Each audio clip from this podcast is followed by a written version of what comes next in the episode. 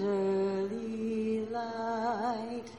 What so proudly we hailed at the twilight's last gleaming, whose broad stripes and bright stars through the perilous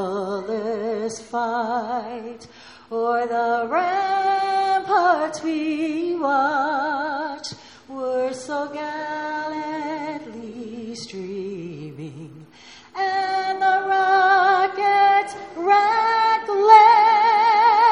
the bombs bursting in air gave proof through the night that our flag was still there. Oh, say that star spangled banner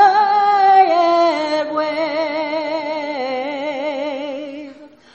o'er the land of the free and the